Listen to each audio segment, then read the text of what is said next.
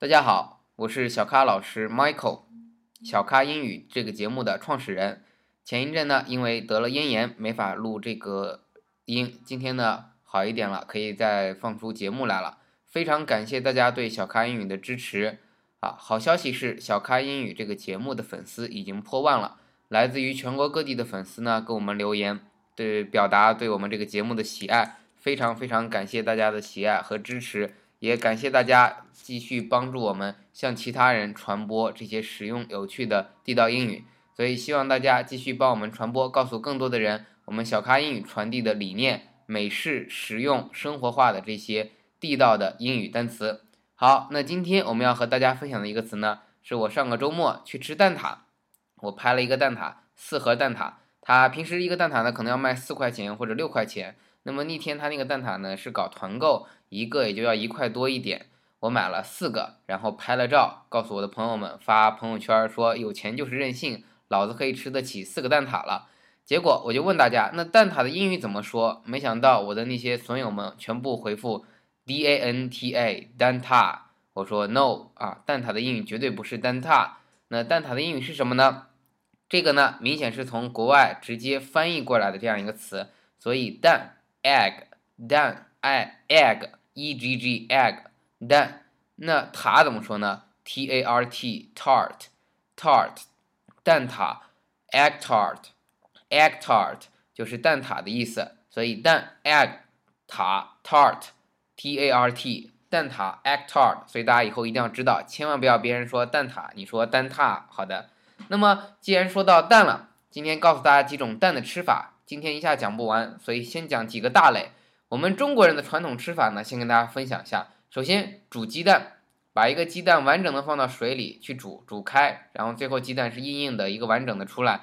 那煮呢，在英语是 boil，boil，b o i l，sorry，b o i l，b o i l 就是煮的意思。那加上 ed 表示被动式，boiled egg，boiled egg 煮鸡蛋。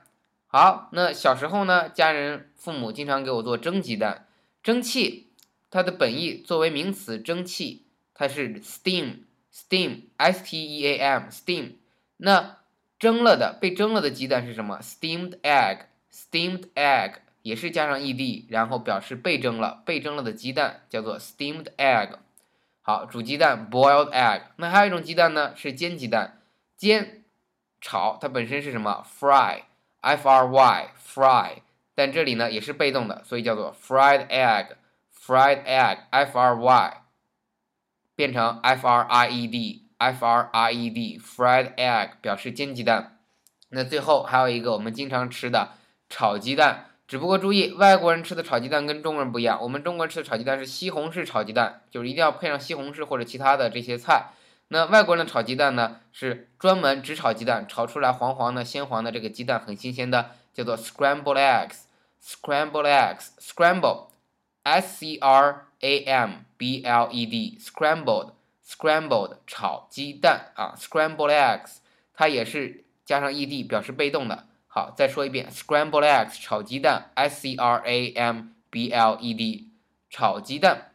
好，我们最后再复习一下蛋挞，egg tart。Egg tart 煮鸡蛋，boiled egg，boiled egg 蒸鸡蛋，steamed egg，steamed egg 煎鸡蛋，fried egg，fried egg 最后是什么？炒鸡蛋，scrambled eggs，scrambled eggs 希望大家以后跟老外给他做这个早餐的时候呢，要告他告诉他我要做什么样的鸡蛋，或者问他他想吃什么样的鸡蛋，这几种做法大家都清楚。不过呢，老外有更细致的一些吃法，我会在下期节目跟大家分享。如果刚才几个单词大家不知道怎么拼写，请大家到荔枝电台下载 APP 荔枝 FM，下载之后呢，点击我们的社区，到社区里去看我们每一期节目的这个文本，您就把这几个单词就可以背下来掌握了。好的，如果您喜欢我们的节目呢，请将节目点赞、下载并转发，欢迎大家订阅荔枝 FM 三五三七八二三五三七八二，我的新浪微博小咖 Michael，您可以跟我微博互动，我们有问必答。也请您加入我们的 QQ 学习群九四六二五幺三九九四六二五幺三九，跟更多的咖啡豆们一起学英语。您可以点击我们的励志社区获得每期录音的文本。好，感谢大家支持，谢谢大家帮助我们粉丝破万，希望我们的粉丝尽快再破十万大关。Thank you，拜拜。